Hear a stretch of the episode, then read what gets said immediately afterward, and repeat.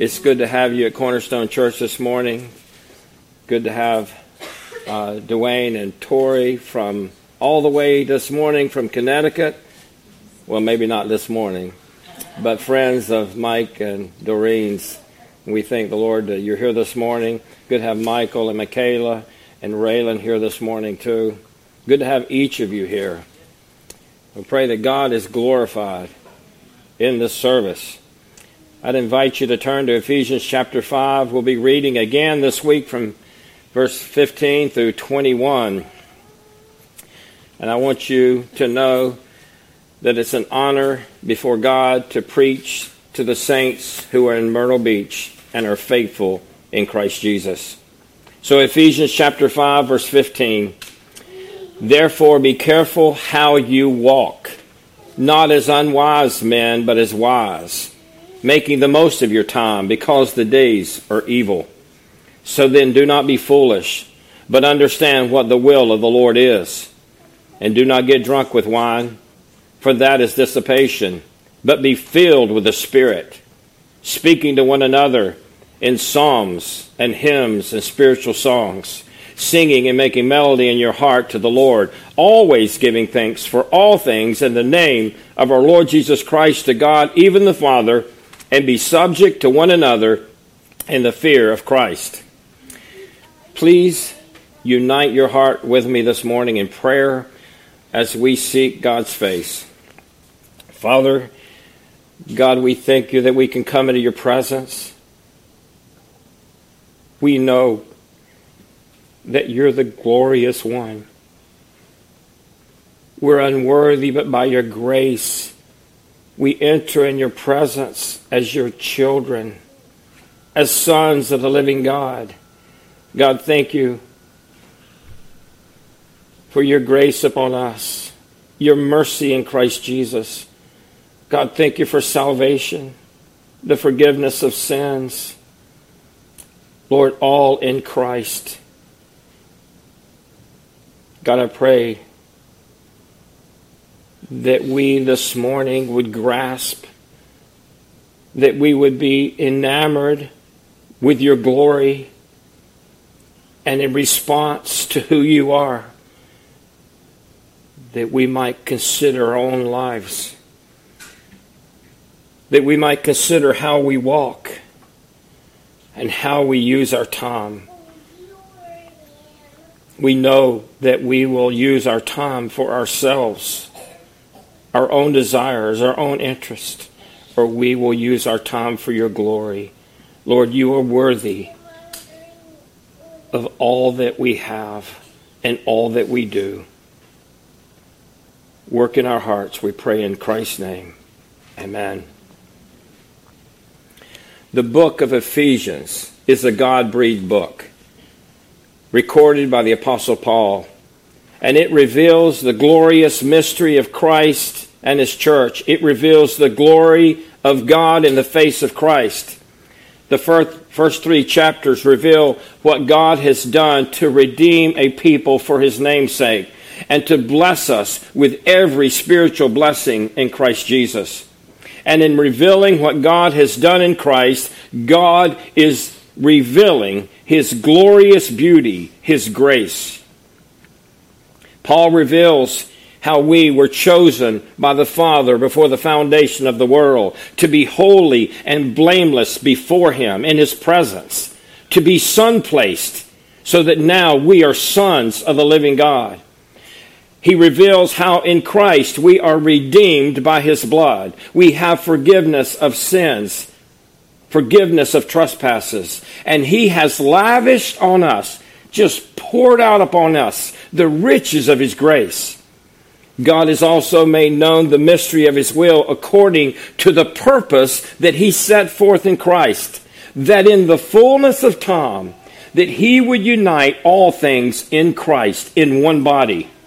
Paul reveals that God, who is rich in mercy, even when we were dead in trespasses and sins, He made us alive. He rose us from spiritual death and seated us in heavenly places. We are saved by grace through faith. By grace you have been saved, he says. And not only that, he has seated us together with Christ in the heavenlies, so that in the ages to come he might show the immeasurable riches of his grace. When in that day we will share in the inheritance that belongs to Christ, for he is the firstborn among many brethren. We are sons of God through Christ, in other words, and we will share in Christ's inheritance. He has also made one body, both Jew and Gentile, and reconciled us to God in one body through the cross, so that we Gentiles are now, or no longer, excuse me, strangers to the covenants of promise, but are members of the household of God. I mean, just think the covenants of promise, that overarching Abrahamic covenant, and under that covenant is the Palestinian covenant, the land, the Davidic covenant, the king and his kingdom, and the new covenant, new hearts, changed hearts for the glory of God. We're no longer strangers to the covenants of promise, but now members of the household of God together with the Old Testament saints. And we see the same thing in the other phrase we're no longer alienated from the commonwealth of Israel, but fellow citizens with the saints. We are one household built on the foundation of the apostles and the prophets, and we are growing into a holy temple in the Lord, a temple that's a glorious temple. It's actually described in Revelation 21 and 22 as that glorious city coming down in which God will dwell forever. The bride of the Lamb, it's called in Revelation 21. What a glorious plan that the God of glory would love his enemies with an everlasting love, that he would redeem sinners, that he would save those who were depraved, who were unlovely, who were wicked. That's the glory of God in the face of Christ. This glorious mystery, excuse me, I'm having trouble with my throat and I have a cough drop in. So, this glorious mystery of Christ reveals the wisdom of God, but not just the wisdom of God. It reveals the manifold, the multifaceted. I like the, the other way the word can be translated, the multicolored wisdom of God. It's as if we are the canvas. The church is the canvas, and with a multitude of colors he, by his wisdom, has painted his image upon us. That's the wisdom of God in Christ. And here it is in Ephesians 3 9 and 10. God has brought to light this mystery so that through the church, the manifold, multicolored wisdom of God might be made known to the rulers and authorities in heavenly places. And then verse 11, this was according to the eternal purpose that he realized in Christ Jesus our Lord. See, God's purpose never fails. God will redeem and is redeeming a people for his name's sake, for his glory, and he will complete our salvation. He is faithful. Nick posted a quote this week by Martyn Lloyd-Jones on his Facebook. You didn't think I was looking. It said this Salvation is not ultimately for our sakes, but for the glory of God. God in salvation is vindicating himself and manifesting himself to the whole universe. He is displaying his everlasting and eternal glory. Hence, his purpose cannot and will not fail. We are beneficiaries of his marvelous grace, of the manifestation of his glory, of his multifaceted wisdom. And he will save us to completion one day in glory when we receive glorified bodies. But not only are we saved by his glorious grace, we are empowered by his grace to live for his glory.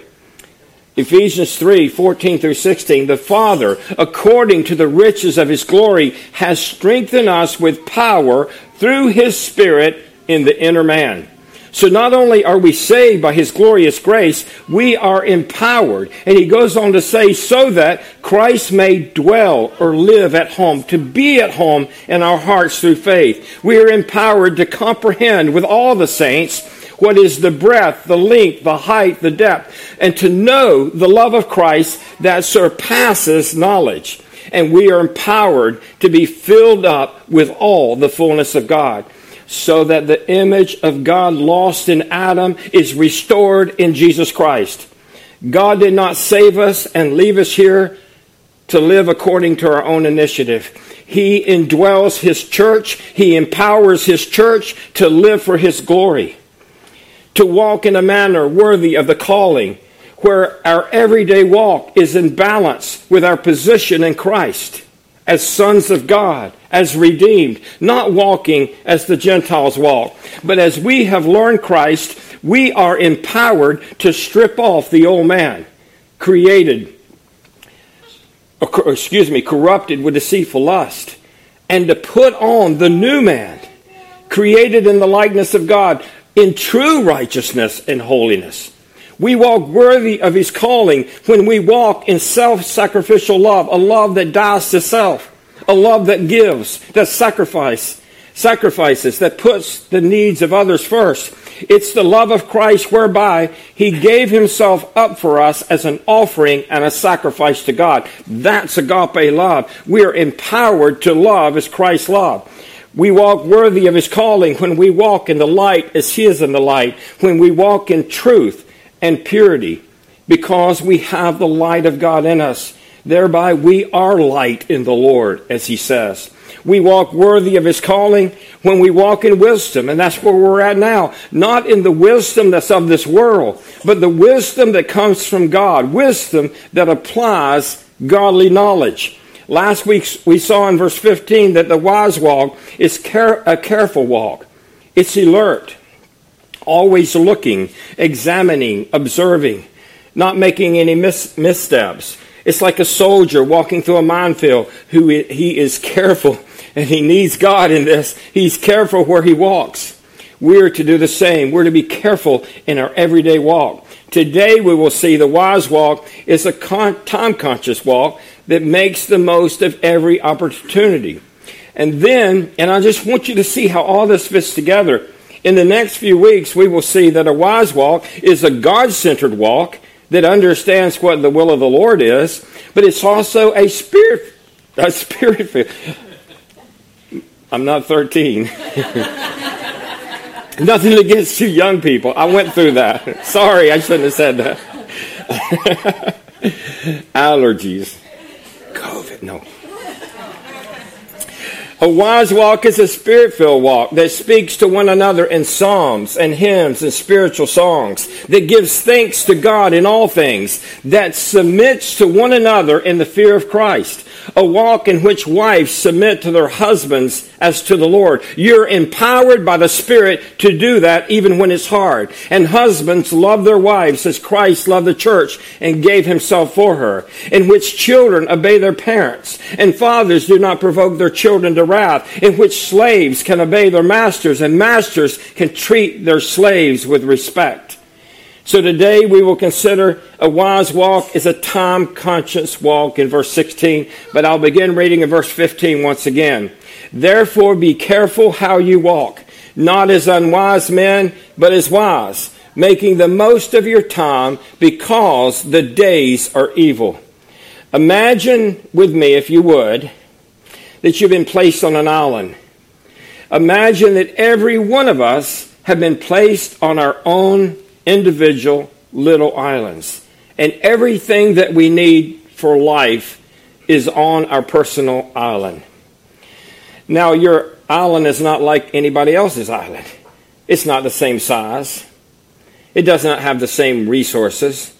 It does not have the same adversaries or problems. And to the world, that might seem unfair, but God, think of this as God has sovereign you, sovereignly placed you on an island that He has prepared for you. Isn't that a little bit at least like life? Each of us have been given one life, a season to live, an opportunity. Not all of us have the, have the same lifespans. Not all of us have the same trials or adversaries or problems. Not all of us have the same blessings. But God has sovereignly placed each of us in this world just as He saw fit. We have different parents, different siblings, different friends, relatives, jobs, colleagues, different blessings. Some are rich and some are poor. Some experience more troubles than others. But what I do with my life in the context in which God has placed me is the opportunity God has given me. I'm sovereignly put there by an omniscient and a loving creator. So, as believers, we're responsible as to how we live in relation, going back to Ephesians 1 through 3, in relation to our glorious salvation. How do we make life's decisions? How do we, uh, how do we uh, mediate? How, how do we endeavor or travel through day to day living? Do I live for myself? Or do I really live for the glory of God?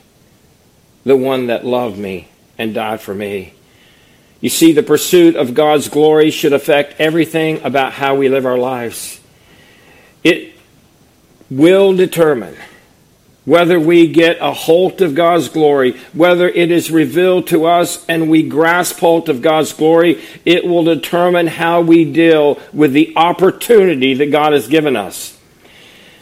Yet apart from the revelation of God's glory in the face of Christ, the details of my time on this earth don't, don't really matter, do they? We can go through the motions. We can do the right things, but if it's not for the glory of God, we're just blowing smoke, aren't we? And that's where legalism fits in. You see, the glory of God makes all the difference. When we live for God, for His glory, because of His grace, it's no longer legalism, but it comes from a heart enamored with the glory and the grace and the majesty of a holy God, the one that sent Christ to love me, God in human flesh, loved me and gave himself for me. Apart from the revelation of God's glory, the details of our lives mean nothing. So in verses 15 and 16 again, God's word commands us, therefore be careful how you walk not as unwise men, but as wise, making the most of your time because the days are evil. A careful walk makes the most of our time. Literally, it reads, redeeming the time because the days are evil. But time is not the word that you might think. It's not chronos, the term for clock time, like hours and minutes and seconds. Rather, it's kairos, which denotes a measurement an allotment, a fixed season, or epid, a period in history, the time that God has given us. But with that word kairos, time, he also gives us a definite article. It's not a time, this is the time. Ha kairos. It indicates a fixed season, a fixed opportunity. Each of us have been given a fixed opportunity for the Lord and we are to live for the glory of God. You see, God has set boundaries to our lives. My opportunity for worshipful service only exists within the boundaries that God has established for me. God has sovereignly bounded our lives with eternity. God knows the beginning from the end. He knows our time on earth. Our days are chosen. Job 14:5 Since his or man's days are determined. The number of his months is with you, God, and his limits you have set so that he cannot pass. Our days are predetermined in God's sovereign plan. Psalm 90, verse 12. So teach us to number our days that we may present to you a heart of wisdom. There it is. See, almost everything in the New Testament has a foundation in the Old. Teach us to number our days that we may present to you a heart of wisdom. You see, in Christ, we have the wisdom of God, as we saw last, day, last week. God has numbered our days, and so are we to number our days. In other words, to make the most of that opportunity, that predetermined time that God has given us. As believers, we are to redeem our predetermined, te- our predetermined days, our season, our opportunity, our lives. And when we think of the word redeem, we often think of it in relation to salvation. Redeem, exagorazo, ex, out of, agorazo, to buy. It's used in the Old Testament in particular. It's used of a person that would buy a slave in order to set him free. But here, we are to redeem, we're to buy up. That's the idea. To buy up all the time that God has allotted to us in devotion to the Lord. The Greek is in the middle voice, meaning that we're to buy up the time ourselves. This is personal responsibility. This is gospel living. It is a faith response to God's glorious grace. But we must, must not buy up the opportunity as God has given us for ourselves. We're not buying it up for ourselves. We're buying it up for the Lord's service, for God's glory again. Dr. John MacArthur writes, when we walk obediently in the narrow way of the gospel, we walk carefully, making the most of our time.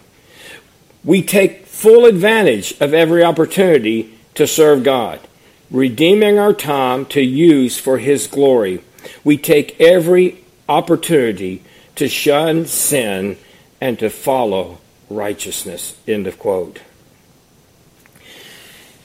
In Colossians chapter 4, verses 5 and 6, Paul speaks of our opportunities concerning those outside the church. Listen to what he says. Conduct yourself with wisdom toward outsiders, making the most of the opportunity. Let your speech always be with grace as though seasoned with salt, so that you will know how you should respond to each person. We must take each responsibility, each opportunity to communicate with unbelievers.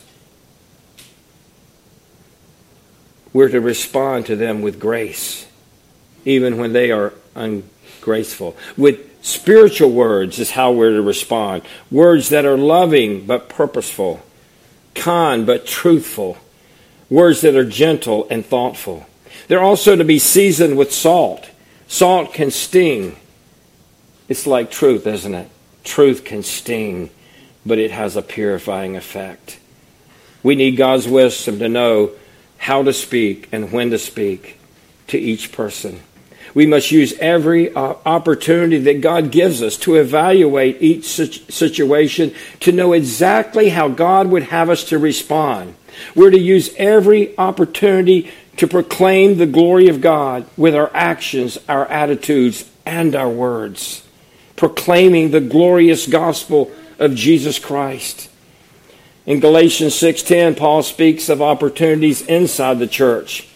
He writes, "So then, while we have opportunity, let us do good to all people, and especially to those who are of the household of faith." Now, this is sort of outside and inside the church as well. But speaking of inside the church, this certainly involves sharing with those that have needs. We sacrifice for one another. That's the love of Christ.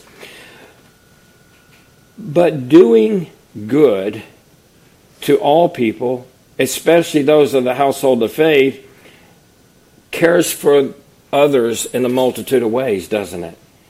Of course, it involves meeting spiritual needs, or physical needs, excuse me, but it also involves spiritual needs. It involves speaking the truth in love, sometimes rebuking, sometimes exhorting, but always doing so with long suffering and doctrine or teaching.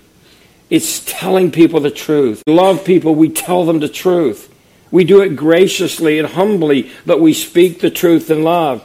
We must not waste the opportunity that God has given us. God has, in essence, given you one opportunity your life. You cannot do anything about yesterday, but beginning today, may we live for the glory of God. We can't change the past. All of us have things in our past that we would love to change. Every one of us, I'm sure. I know I do. But moving ahead, may we use the opportunity that's left for the glory of God. God gave Noah a hundred years to build the ark. He could have wasted time, but through faith, Noah built the ark for the saving of his household.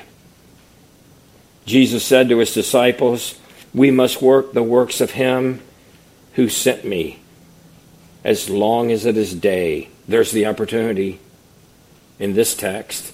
As long as it is day, night is coming when no man can work. You see, it's a fixed time.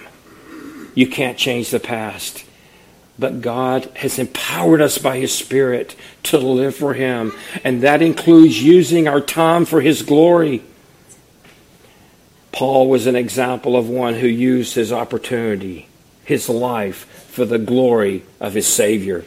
In his final remarks to the Ephesian elders in Miletus, he said this I do not consider my life of any account as dear to myself, in order that I may finish my course and the ministry which I receive from the Lord Jesus. Acts chapter 20. Paul's opportunity was prescribed by the Lord, and he served God until his last breath. He ran the race that was set before him, and he ran it with all his heart.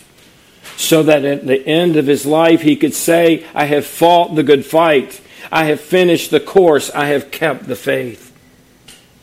You see, it matters. God's sovereign, but it matters, especially for those of us who believe. It matters what we do. It matters how we spend our time. God has put us here for His glory and for His purpose.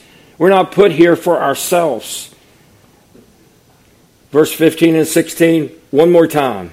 Therefore, be careful how you walk, not as unwise men, but as wise, making the most of your time, because the days are evil. By the phrase, because the days are evil, Paul is likely, at least in part, referencing the pagan lifestyles of those in Ephesus. The lifestyle that surrounded them, the lifestyle that these believers had been saved out of. They were saved out of false religion. Religion that promoted and resulted in all sorts of immoral practices. This was a pagan city, as was all of Asia Minor, apart from Christ. These believers in Ephesus were no doubt living in dark days, evil days. Chapter 4, verse 17, they were reminded that they must not walk as the Gentiles, the unbelieving Gentiles walk. In vainness of mind, this tells you something about the people in vainness of their minds, in dark understanding, in alienation from God because of their ignorance, due to the hardness of their hearts. These were hard hearted people.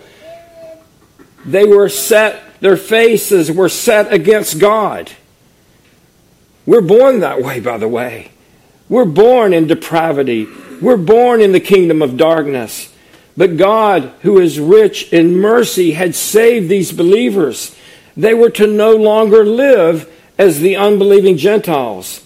These unbelieving Gentiles, it also says, I think it's verse 19, had given themselves over to sensuality and greed and every kind of impurity. What does that tell us? They were living for themselves, to please self, to try to be satisfied through the things of the world. Ultimately, it's Satanism in practice. For we are, before salvation, children of the evil one. God has called us and empowered us to shun evil and to walk worthy of his calling, to be light in darkness, to be wise in a foolish world. Today we're living in evil days, which necessitates all the more that we walk in wisdom, making the most of our time, our opportunity, the life that God has given you. It's sovereignly chosen by God. It's not an accident. With all the problems, the frustrations, even persecution, God has put you exactly where He's put you. It is not an accident. And yet, you are to make the most. You're to buy up the time that God has given you. William Hendriksen sums up the words of Paul's uh, sums up Paul's words in Ephesians when he writes, and I quote, "They should not wait for opportunity to fall in their laps, but should buy it up, not counting the cost." In light of the entire context, the opportunity referring to is that of showing by means of their life and conduct the power and the glory of the gospel, thus exposing evil, abounding in good works, obtaining assurance of salvation for themselves, strengthening the fellowship, winning the neighbor for Christ, and through it all, here it is, through it all, glorifying God. End of quote. God has given each of us an opportunity. We're to walk in wisdom, to make the most of our opportunity. See, a wise walk is a time conscious walk. It makes the most of the opportunity, which means we must make the most of every moment that God has given us. We're to glorify God as we buy up the time with our families, the opportunity to teach our children through words and practice. As we love the Lord, our God, with all our hearts, with all our souls, and with all our strengths. As we love God, our children see the love of God in us. And by our actions and then by our words, we teach them when we sit in the house, when we walk by the way, when we lie down and when we rise up. What an opportunity. Your family is your first ministry. Apart from being faithful and buying up the time with your family, don't worry about anything else until you do that. Do we waste our time? Do we take every moment possible to minister to our families, to love our families with the love of Christ? How do you use your spare time? Is it an example of one enamored with the glory of God in Christ? Does your example, does the use of your time reflect the love of God in your heart, soul, in your mind, and how you express it with your strength? Do you take time to teach your children of His infinite wonders? Do you love your wives? Do you lead them in worship and service? We all fail. But may we, from this day going forward, to the glory of God, buy up the time that God's given us. We, once it's gone, we will never get it back. It's eternally gone. What a, pri- I want to say responsibility, but what a privilege God gives us to live for His glory. See, it's all about the glory of God in the face of Christ. God has spoken through Christ. God has revealed Himself in the person of Christ, God who became flesh and dwelled among us. And we see that in Genesis, or Ephesians, excuse me, 1 through 3. God has revealed His glory to us. Men, do you love your wife? Husbands, do you really love your wives? As Christ loved the church? Wives, do you submit to your husbands as to the Lord? Consider it, considering it an honor, doing it for the glory of God. Children, do you obey your parents? Employees, do you submit? Do you work hard for your employees? Not with eye service, but serving the Lord using every moment of your day to do the best that you can. The same thing for employers. We need to buy up every opportunity God has given us. We need to buy up the opportunities in the body of Christ. This is his body, the church. God lives in his body. We, plural, are the temple of the Holy Spirit. How do you minister in the body? God has gifted every one of you that know the Lord. And we should also use our talents. Look for ways to serve. Even if it's not with your talent, even if it's not with your spiritual gift at this time, but we need to have hearts to serve, to serve God by serving His body. It's His body, and He cares for His body. You see, what we do with our time ultimately expresses our love for God. It expresses whether or not we are enamored with His glorious grace, with the majestic holiness of God, with His glory. In 1703, the fifth of 11 children was born to Timothy and Esther Edwards in East Windsor, Connecticut. Interesting, we have people from Connecticut here this morning. Timothy was a Puritan pastor, and this child was the only son out of 11 children. Yet God, in his sovereignty, would use this child, Jonathan Edwards. And, folks, this is not about Jonathan Edwards. It's about what God did in the life of Jonathan, and the heart, I should say, of Jonathan Edwards. He had a heart to glorify God, and in his ministry, he in large part sparked the first great awakening. Almost considered the only great awakening in America. He would become known as America's greatest preacher, or pastor, I should say. Some would say preacher. America's greatest theologian, philosopher, he would write what some would consider America's greatest book, The Freedom of the Will. And it's not as you think, by the way. Edwards would also preach the greatest sermon ever preached on American soil sinners in the hands of an angry God. He was homeschooled. And he entered Yale at 13 to study theology but listen to this. He was not converted until he was 17. But within a year of his conversion, he was an interim pastor at a Scottish Presbyterian church in downtown New York City. Today's downtown New York City. By the time that he began to pastor, about a year after he was saved, he had an amazing conviction to be faithful to God. For Jonathan Edwards had truly grasped the glory of God in the face of Christ.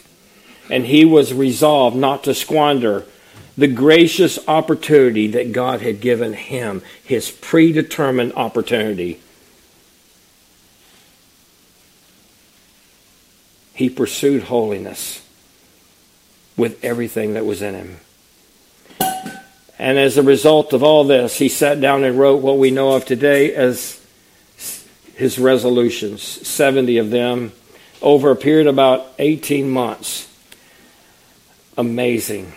When he was 19 and 20 years of age. His preamble reads, and by the way, I meant to mention this. If you want to get this in complete detail, this illustration, uh, look up Steve Lawson and uh, Redeeming the Time, and he has a thing about Jonathan Edwards that's really good. Look it up on YouTube. I found it years ago, and then uh, Mike sent it to me yesterday, and it was the same one that I had already watched. So it's really good. It's a good reminder. The preamble to these resolutions read this being sensible that I'm unable to do anything without God's help. That's a good start, isn't it? I do humbly entreat him by his grace to enable me to keep these resolutions so far as they are agreeable to his will for Christ's sake. And the first four resolutions point us to the glory of God. They show Jonathan's heart for the glory of God, his pursuit of God's glory in his life. Edwards knew that he had a set number of days to glorify God, and he was resolved to buy up that predetermined time that God had given to him. The first resolution begins this way Resolve that I will do whatsoever I think to be most to God's glory. His heart and his purpose in life as you study his life. You study what God had done in his life. They're summed up with this question What will bring the most glory to God? That was what was on his heart, it seemed, all the time. He would rise at 4 a.m. to spend time with God, to spend time in his word, to spend time in prayer on a daily basis.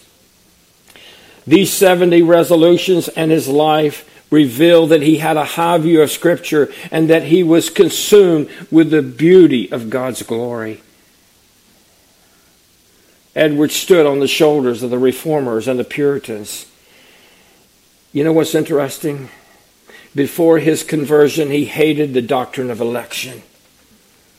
But upon his conversion, he saw God's beauty and sovereign election and began to love the true God as God had revealed himself through his word.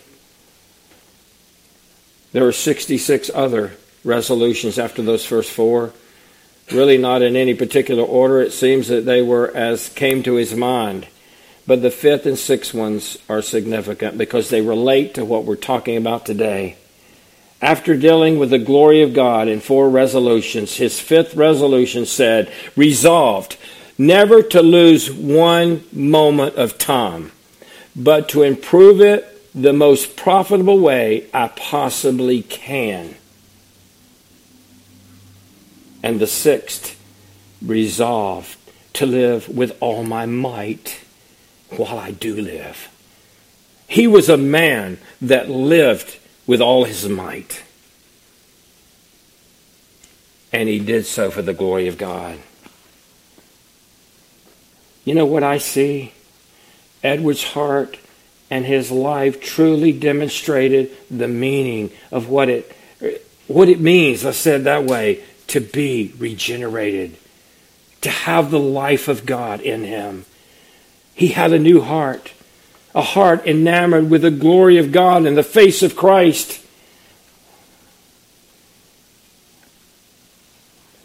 He was saved young. And so I've thought about this. I know he had a rebellious heart. I know he spoke of having a rebellious heart before salvation, but I'm sure he did not sin the way some people sin in their lives because he was pretty young. Yet, he was so thankful for the God of glory and his salvation. May we this morning, as we contemplated already, Ephesians 1 through 3,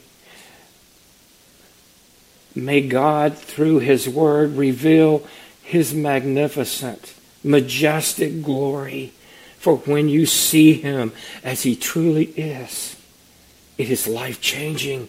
And He is revealed in the God man, Christ, who is the image of God. He revealed His glory, His majesty, His beauty, His grace, His holiness. It's revealed in the person of Jesus Christ. So, in light of who God is, in light of the fact that we're undeserving sinners apart from Him, what will we do with the time that God has allotted to us? The predetermined season that God has sovereignly given you. Will you make the most of your time from this day forward? Will you do everything to the glory of the worthy one?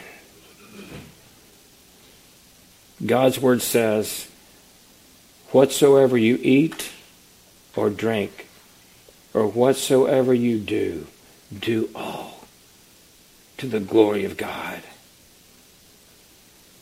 A missionary once wrote,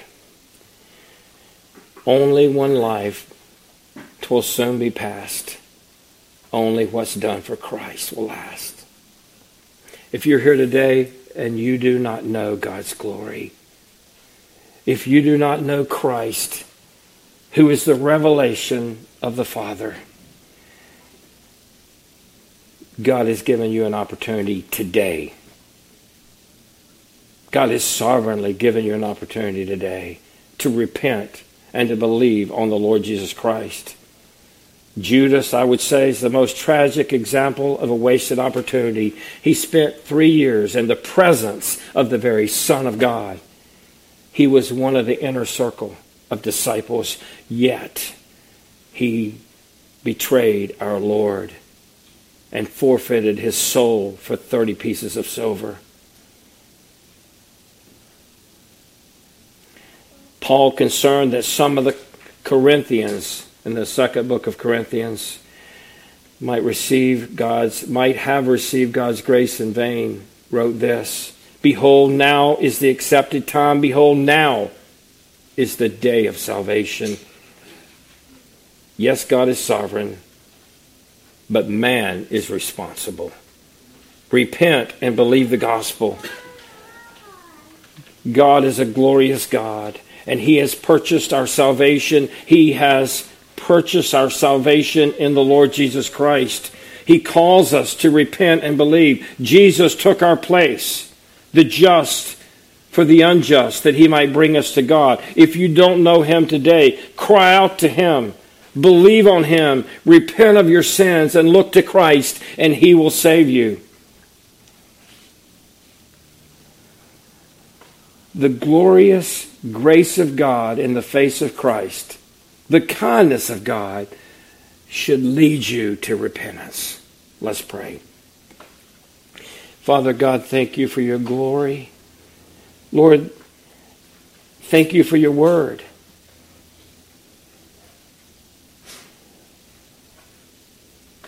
Thank you that you have revealed your glory in the person of Christ. Thank you that he is the image of the invisible God. Thank you for salvation that we have in Christ, God. Thank you for the opportunity, the life that you've given us. And God, we repent of wasting time in the past. But God, you have empowered us to walk worthy of your calling, to walk in wisdom. We are enabled by your Spirit that indwells us. God, may we, beginning this day, walk in wisdom, buying up every moment of every day, even our opportunity, and do so for your glory. We pray in Jesus' name. Amen.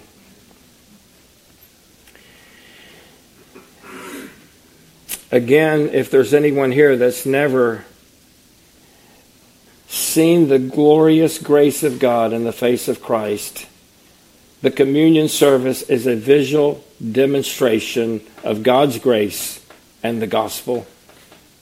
The unleavened bread represents Christ's sinless body that was broken. And just as the veil of the temple was torn from top to bottom, symbolizing our presence in uh, bringing us into the presence of God. I mean, think about that. Think about what God did. God brought us into his presence forgiven.